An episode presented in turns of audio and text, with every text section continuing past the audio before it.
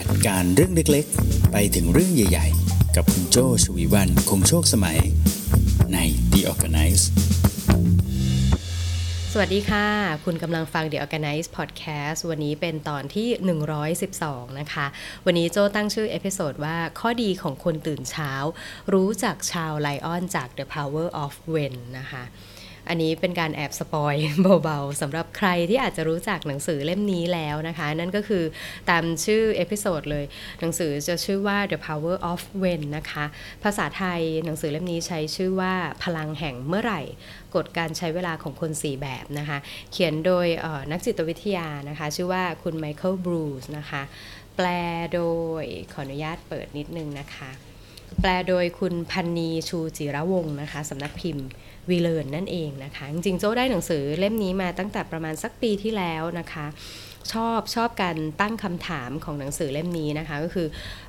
หลายๆปีมาแล้วแหละที่เราจะมักจะได้ยินประโยคนึงที่บอกว่า Start with Why เนอะจากที่ปกติเราจะชอบถามว่าจะทำอะไรจะทำที่ไหนจะทำเมื่อไหร่อะไรเงี้ยเราก็จะชอบไป Start with Why ก่อนว่าจะทำไปทำไมทำเพื่ออะไรนะคะซึ่งถามว่าคำถามนั้นดีไหมถูกต้องไหมถูกต้องเลยมันเป็นการค้นกลับไปที่วัตถุประสงค์ค้นกลับไปว่าทำไมเราถึงต้องทำสิ่งนี้ใช่ไหมคะแต่ทีนี้หนังสือเล่มนี้เนี่ยชวนเราคิดอีกแบบหนึ่งนะคะว่าไอ้การที่บอกว่าทำเมื่อไหร่อาจจะสำคัญกว่านะเพราะว่าไอ้เจ้าการที่บอกว่าทำอย่างไรทำไมเนี่ยมันเป็นการสนใจไปที่ตัวชิ้นงานตัว process ใช่ไหมคะแต่จริงแล้วเนี่ยการที่เราจะทำอะไรก็แล้วแต่เนี่ยอุปกรณ์สำคัญหรือว่าสิ่งที่จะทำให้สิ่งนั้นสำเร็จได้ขับเคลื่อนได้มันคือตัวเราถูกไหมแต่ว่าเจ้าตัวเราเนี่ยแหละมันมีความแตกต่างนะคะแล้วก็แต่ละคนเนี่ยมีนาฬิกาชีวภาพที่แตกต่างกันด้วยนะคะนาฬิกาชีวภาพเนี่ยโจไม่อยากใช้คำศัพท์นี้เลยคำศัพท์นี้มันค่อนข้างยากนะแต่เอาเป็นว่าเจ้านาฬิกาชีวิตเนี่ยหรือว่าcircadian pacemaker เนี่ยนะคะมันเป็นนาฬิกาที่อธิบายง่ายว่าอยู่ในสมองเราละกันเนาะซึ่งเจ้านาฬิกาตัวนี้นะคะนาฬิกาชีวิตเนี่ยมันจะเป็นนาฬิกาหลักที่คอยควบคุมนาฬิกาอื่นๆของอวัยวะอื่นๆทั่วร่างกายด้วยนะคะแต่ว่าถึงแม้จะแตกต่างในทุกคนเนี่ยมันพอจะมีแพทเทิร์นอยู่ประมาณ4รูปแบบนะคะที่ทางคุณไมเคิลเนี่ยเขาได้ใช้เวลาศึกษาแล้วก็รวบรวมไว้นะคะคุณไมเคิลให้นิยามหนังสือของคำนี้อย่างนี้นะคะคุณไมเคิลบอกว่าการใช้เวลาในแต่ละวันเนี่ยมันสามารถแบ่งคนเราออกเป็นรูปแบบทั้งหมด4รูปแบบนะคะโดยแต่ละแบบนะคะก็มีช่วงเวลาที่ดีที่สุดในการทำสิ่งต่างๆเนี่ยแตกต่างกันจะทำเร็วขึ้นหรือจะทำช้าลงเนี่ยแค่เพียงชั่วโมงเดียวนะคะก็อาจจะส่งผลกระทบอย่างมหาศาลสำหรับวันนั้นๆของแต่ละคนได้เลยนะคะจริงๆหนังสือเล่มนี้นะคะถ้าคุณซื้อมาเนี่ยเขาก็จะมีแบบทดสอบให้คุณทำเลยนะว่าคุณอยู่ใน type ไหนนะคะแต่คุณก็สามารถทำในรูปแบบออนไลน์ได้ด้วยนะคะจริงๆก็คือ search ตามชื่อหนังสือเลย The Power of When Test นะคะแล้วมันก็จะขึ้นเป็นเว็บไซต์เลยนะคะซึ่งในเว็บไซต์นั้นนอกจากตัวแบบทดสอบแล้วก็จะมีคำอธิบายเบื้องต้นให้ด้วยนะคะแล้วก็คำแนะนำหลายๆอย่างนะคะทีนี้เรามาดูกันดีกว่าถ้าสมมุติคุณทำเทสแล้วนะคะก็ส่วนใหญ่จะได้รีซอลต์ออกมาค่อนข้างชัดเจนถ้าโจ้จำไม่ผิดเนี่ยจะมีไทป์อยู่ไทป์นึงที่จะต้องตอบคำถามซับซ้อนนิดนึงนะก็คือไทป์ที่เป็นโลมากับสิงโตนะคือทำออกมาแล้วมันจะมีความใกล้เคียงกันคุณต้องตอบคำถามอีกบางอย่างเพื่อที่จะแยกออกได้ว่าคุณเป็นโลมาหรือสิงโตกันแน่นะคะแอบสปอยแล้วสิว่ามีโลมากับสิงโตงั้นมาฟังกันเลยนะคะว่ามี4รูปแบบเนี่ยมีรูปแบบอะไรกันบ้างนะคะรูปแบบที่1นะคะก็คือรูปแบบโลมานะคะโลมาเป็นสัตว์ที่ชอบนอนหลับแค่ครึ่งสมองอาจจะแอคทีฟเนอะจริงๆปลานอนหลับได้นี่โจ้เพิ่งรู้เมื่อไม่นานนี้เองทำไมเป็นคนชอบสปช.แต่ไม่รู้นะว่าปลานอนหลับได้โลมานะคะเป็นสัตว์ที่นอนหลับแค่ครึ่งสมองนะคะโดยสมองอีกครึ่งนึงเนี่ยจะตื่นตัวแล้วก็มุ่งมั่นกับการว่ายน้ำนะคะแล้วก็คอยเฝ้าระวังนักล่าชื่อนี้ก็เลยจะเหมาะนะคะกับคนที่เป็นโรคนอนไม่ค่อยหลับลึกนะคะ นอนหลับไม่มากนะคะเพราะว่าพวกเขาเป็นคนฉลาดหลับไม่ลึกแล้วก็มีแรงขับในการนอนค่อนข้างต่ำนะคะก็คือไม่ชอบนอนนั่นเองนะคะกับคือไทป์ที่2นะคะต่อมาไทป์ที่2ก็คือไทป์ของสิงโตนะคะสิงโตเป็นสัตว์นักล่ายามเช้าค่ะอันนี้อยู่ลำดับบนสุดของห่วงโซ่อาหารเลยเนาะก็คือเป็นผู้กินทุกอย่างนะคะเป็นนักล่านั่นเองชื่อนี้นะคะเหมาะกับคนที่มองโลกในแง่ดีค่ะแล้วก็เป็นคนตื่นแต่เช้าตรู่นะคะแล้วก็มีแรงขับในการนอนระดับปานกลางนะคะนอนแหละแต่ไม่ได้ถึงขั้นแบบจะนอนแบบเอาเป็นเอาตายขนาดนั้นนะคะอันนี้ก็คือ type ที่2นะคะ type สิงโตต่อมา type ที่3นะคะก็คือ type ของหมีนั่นเองนะคะหมีเป็นสัตว์ที่นอนหลับอย่างเต็มอิ่มเลยนะคะเจอหมีคุณก็จะเป็นสัญลักษณ์ของการกินอิ่มนอนหลับเนาะทำตัวไหลไปตามกระแสนะคะแล้วก็ออกล่าได้ทุกเมื่อไหร่ก็ตามที่หิวนะคะก็ออกล่าชื่อนี้ก็เลยเหมาะกับคนที่รักสนุกนะคะเข้ากับคนง่ายใช้ชีวิตตามตารางเวลานะคะที่อิงกับดวงอาทิตย์ขึ้นก็ออกหาอาหารนะคะอาทิตย์ลงก็กลับเข้าบ้านนอน มีแรงขับในการนอนระดับสูงเลยนะคะต่อมา type ที่4นะคะก็คือ type ของหมาป่านะคะเป็นสัตว์ที่เป็นนักล่ายามราตรีค่ะชื่อนี้นะคะจะเหมาะกับคนที่ชอบเข้าสังคมนะคะมีความคิดสร้างสรรค์ตาสว่างตอนกลางคืนแล้วก็มีแรงขับในการนอนระดับปานกลางนะสรุปแล้วคนนอนปานกลางก็จะมีอยู่2กลุ่มนะคะก็คือสิงโตกับหมาป่านั่นเองที่เจ้าบอกว่าถ้าคุณได้เป็นไทป์หมาป่าหรือสิงโตเนี่ยคุณอาจจะต้องทำเทสอะไรเพิ่มบางอย่างเพราะว่า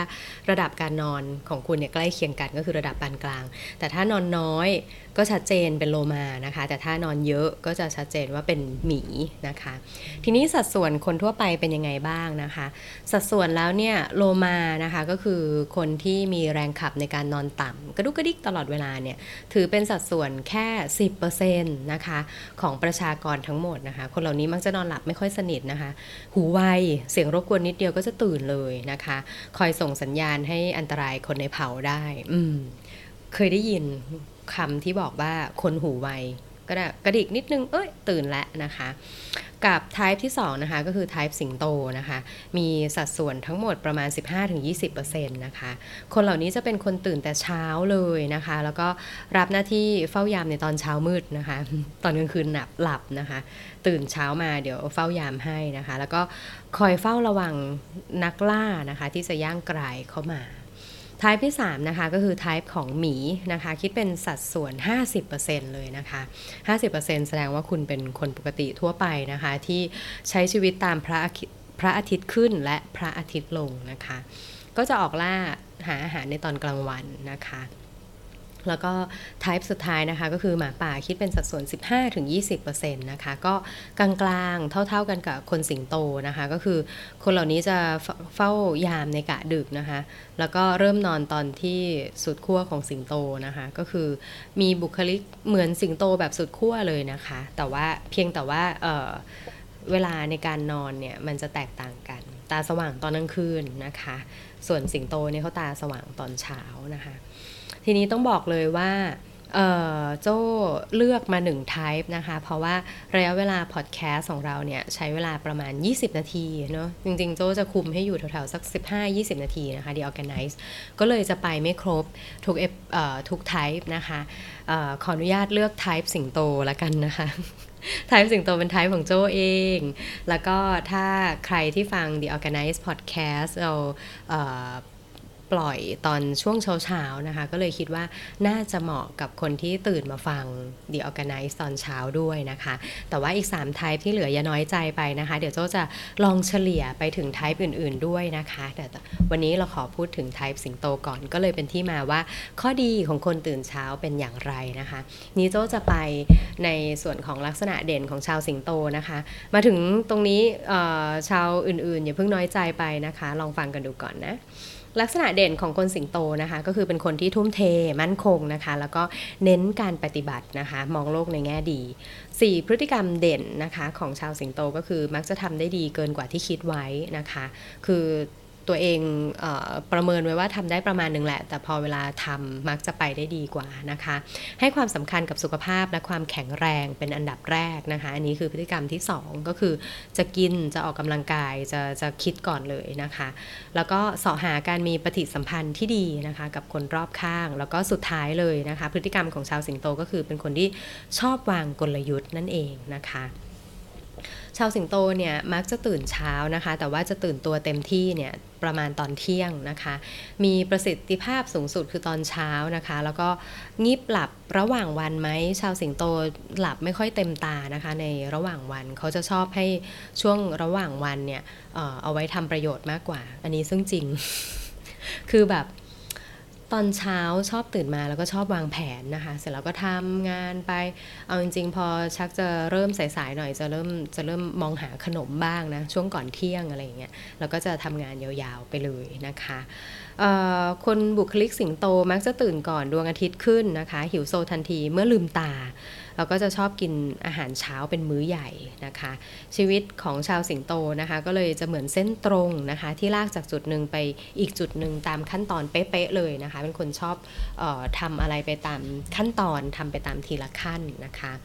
ชอบคิดวิเคราะห์อย่างเป็นระบบนะคะก็เลยไม่ค่อยถูกล่อลวงด้วยอารมณ์ชั่ววูบง่ายๆนะคะ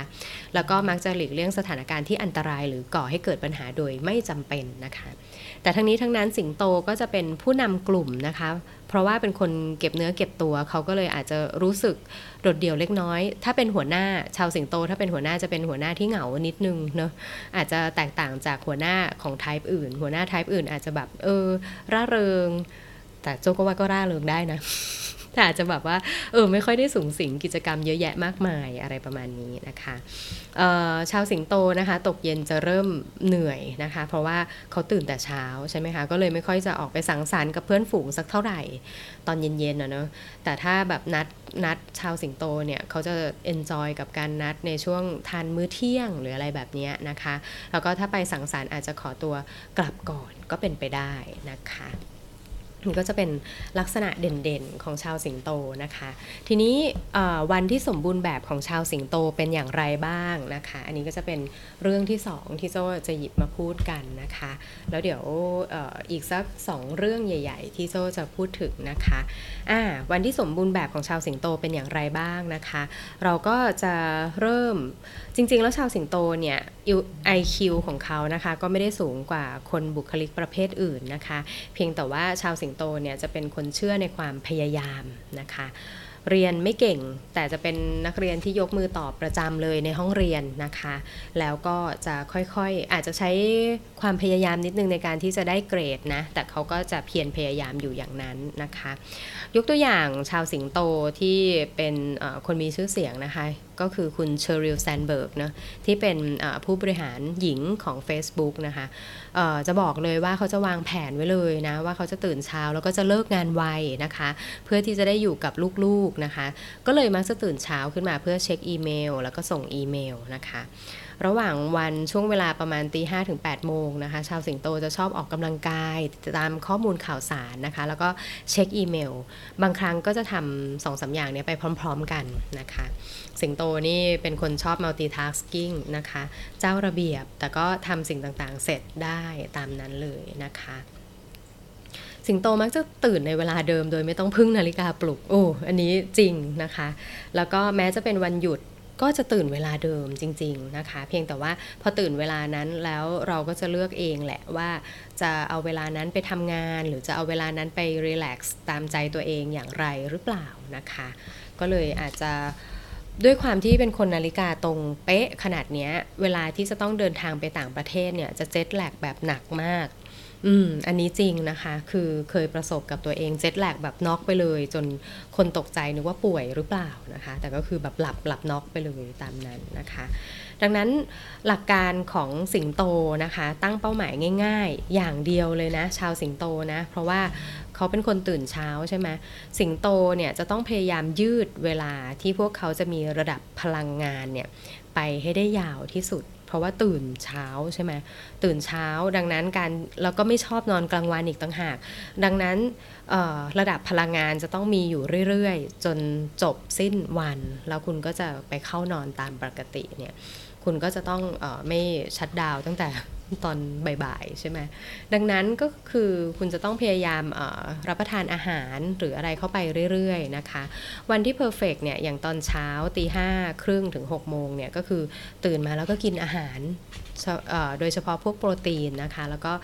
เติมน้ำให้ร่างกายให้สดชื่นนะคะอาจจะยืดเส้นยืดสายเบาๆนะคะช่วงเช้าวันนี้ก็เน้นไปที่เรื่องการกินก่อนเลยนะคะเติมพลังให้ตัวเองนะคะเน้นโปรตีนนะแล้วก็ประมาณสายหน่อยสัก 6:00 น.ถึง 7:00 น.นะคะอันนี้ก็เริ่มวางแผนได้เลยนะคะลองวางแผนการทำงานซิ 6:00 น.ถึง 7:00 น.จะทำอะไรดีนะคะเสร็จแล้วประมาณ 7:00 น. นิดๆนะคะ 7:00 น. นิดๆลองตามใจตัวเองนะคะทำอะไรให้ตัวเองมีความสุขนะคะเพื่อที่จะได้ตักตวงพลังทั้งจากการกินจากการวางแผนนะคะเขาบอกว่า 7:00 น. ถึง 7:30 น. เนี่ยสิ่งที่มีความสุขที่สุดอาจจะเป็นการมีเซ็กส์ก็ได้นะหรืออาจจะตามใจอย่างอื่นตัวเองไปก็ได้นะคะตามนั้นไปแล้วก็สัก 7:30 น. ถึง 9:00 น. นะคะตอนนี้คุณเริ่มสะสมพลังมาเต็มที่ตอนนี้ให้ลองพูดคุยกับคนอื่นนะคะประชุมอะไรต่างๆนานานะคะหรือว่าทักทายคนที่ไม่ได้คุยกันมานานนะคะอยากจะมีปฏิสัมพันธ์อะไรต่างๆ 7:30 น. ถึง 9:00 น. เนี่ยกำลังดีนะคะ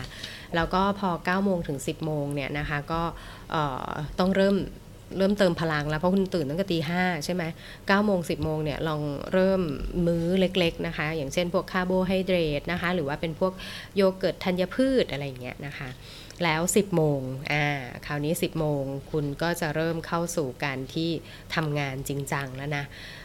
10:00 น. เนี่ยจะเป็นช่วงเวลาที่คุณให้คอมเมนต์ให้ฟีดแบ็กที่ดีนะคะ 10:00 น.จนถึงเที่ยงเลยนะแล้วก็พอเที่ยงเนี่ยก็เอาตัวเองไปทานข้าวนะคะเพราะว่าคุณใช้พลังไปเยอะนะ 10:00 น. ถึงเที่ยงเนี่ยคุณก็ไปทานข้าวเพื่อที่จะปรับเวลาให้มันตรงกับคนไทป์อื่นที่เขาจะเริ่มกลับมาทำงานเป๊ะๆตอน 12:00 น. เป็นต้นไปนะคะบ่าย 12:00 น. ถึง 17:00 น. คุณก็อัดไปเลยเต็มที่นะคะจากมื้อย่อยที่ได้ไปตอนสายๆแล้วก็มื้อเที่ยงที่ได้มานะคุณก็ลุยเลยนะคะลุยงานในช่วงนี้แต่พอถึงเวลา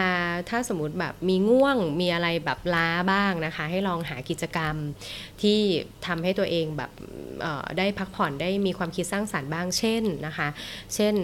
อาจจะพักงาน15 นาทีให้ลองวาดรูปให้ลองร้องเพลงเนาะให้ลองคิดว่าเดี๋ยวเย็นนี้จะไปทำอะไรหรืออะไรเงี้ยให้มันรู้สึกรีแลกซ์ขึ้นมาบ้างนะคะแล้วก็ตกกลับมาอีกทีตอนประมาณสัก 5:00 น. ถึง 6:00 น. เย็นเนี่ยลองไปออกกำลังกายเพื่อที่จะบิ้วพลังงานกลับมาอีกครั้งนะคะแล้วก็เข้าลูปและประมาณ 1:00 น. ถึง 4:00 น. ช่วงเวลานี้ตามใจตัวเองเลยนะคะตามใจตัวเองอีกรอบคราวนี้อยากจะดูหนังฟังเพลงอ่านหนังสือเนาะพยายามอย่าให้ตัวเองรีบหลับนะแล้วปล่อยให้ตัวเองหลับอีกทีตอน 4:00 น.4:00 น. เนี่ยให้เริ่มเข้านอนนะคะแล้วพาให้ตัวเองเนี่ยนอนให้หลับภายในครึ่งชั่วโมงให้ได้นะสัก 4:30 น. หลับให้ได้นะเพื่อที่จะหลับสนิทในช่วงเวลา 4:30 น. ถึง 1:30 น. นะคะจากนั้นเนี่ย1:30 น. ถึง 3:00 น. จะเป็นช่วงการหลับในระยะกลางนะคะซึ่งจะทำให้คุณหลับลึกมากๆแล้วก็การหลับในระยะ REM นะคะในช่วง 3:30 น. ถึง 5:30 น. เนี่ยจะทำให้คุณมีระบบความจำที่มั่นคงนะคะแล้วก็พร้อมที่จะตื่นเช้าในช่วงเวลาประมาณ 5:30 น. เป็นลำดับต่อไปนะคะโอ้โหนี่ได้ตารางเวลาที่เพอร์เฟกต์สุดๆเลยนะคะอันนี้พูดถึงแค่คนไทป์สิงโตนะคะซึ่งเป็นคนตื่นเช้าหลักการง่ายๆเดี๋ยวเจ้าทวนอีกทีนะถ้าคุณทำแบบทดสอบออกมาว่าคุณเป็นคนไทป์สิงโตก็คือคุณเป็นคนตื่นเช้านะคะแล้วก็เป็นคนที่ชอบกระฉับกระเฉงนะคะวางแผนชอบวางแผนแล้วก็เป็นคนที่ให้ความสำคัญกับเรื่องสุขภาพร่างกายเป็นหลักนะคะดังนั้นนาฬิกาชีวิตของคุณเนี่ยจะเริ่มต้นเช้ากว่าคนอื่นก็คือตั้งแต่ประมาณสัก 5:30 น. นะคะหลักการง่ายๆของชาวสิงโตนะพยายามยืดพลังงานของคุณตั้งแต่ตอนเช้าอ่ะแล้วให้จบ ลงที่ประมาณสัก 22:00 น.ก็คือให้คุณกินข้าวให้คุณเริ่มเข้านอนอ่ะตอนประมาณ 22:00 น.นะคะแบ่งเวลาง่ายๆเลยก็คือเช้ากินโปรตีนนะคะสัก 10 โมงเริ่มกินคาร์โบไฮเดรตนิดหน่อยนะคะเที่ยงก็ไปพักนะคะแล้วก็บ่ายๆทำงานโฟลว์เลยตามปกติประมาณสัก 5 โมงเย็นออกกำลังกายให้ตัวเองกระชุ่มกระชวยสักนิดหนึ่งนะคะแล้วก็ทำกิจกรรมตามใจตัวเองเลยตั้งแต่ 1:00 น. ถึง 4:00 น. แล้วก็เริ่มเข้านอนตอนประมาณ 4:00 น. นั่นแหละค่ะแล้วก็เริ่มคล็อกนาฬิกาใหม่อันนี้จะทำให้คุณที่ทำออกมาแล้วว่าเป็นไทป์สิงโตซึ่งมีระดับการนอนไม่ค่อยเยอะมากแต่ว่าชอบที่จะทำกิจกรรมทั้งวันเนี่ยคุณจะได้มีพลังในการจัดการแต่ละเรื่องนะคะนาฬิกาจากสมองของคุณนะคะนาฬิกาชีวภาพเนี่ยก็จะไปสั่งการอวัยวะอื่นๆนะคะการปรับอุณหภูมิตั้งแต่ตอนนอนจนถึงตอนตื่นนะคะได้เข้าที่เข้าทางมากยิ่งขึ้นนะคะเอาล่ะวันนี้ฝากแค่ไทป์เดียวก่อนก็คือไทป์ของชาวสิงโตนะคะแล้วเดี๋ยวในเอพิโซดน่าจะอีกสักพักหนึ่งเนาะที่โจ้จะวนกลับมาใน The Power of When ในไทป์ของชาวอื่นๆนะแล้วเดี๋ยวเรามาฟังกันว่าชาวโลมานะคะชาวหมาป่าแล้วก็ชาวหมีจะมีนาฬิกาที่ดีสำหรับแต่ละไทป์อย่างไรนะคะฝากติดตามกันนะคะกับ The Organize พูดถึงเรื่องการจัดการนะคะตั้งแต่เรื่องเล็กๆไปจนถึงเรื่องใหญ่ๆนะคะโจ้เดี๋ยวนี้มีทั้งจัดพอดแคสต์แล้วก็อาจจะมีแวะเวียนอยู่ใน Clubhouse ช่วงเช้าๆด้วยนะคะเผื่อลองไปติดตามฟังกันได้ถ้าคุณใช้โปรแกรมที่ชื่อว่า Clubhouse นะคะเผื่อว่าจะไปลองติดตามกันตรงนั้นได้อีกช่องทางหนึ่งด้วยเช่นกันนะคะวันนี้ลาไปก่อนค่ะจนกว่าจะพบกันใหม่ในเอพิโซดหน้านะคะโจ้ชวีวรรณคงโชคสมัย Managing Director บริษัท RGB 72 และบริษัท Creative Talk วันนี้ลาไปก่อนสวัสดีค่ะ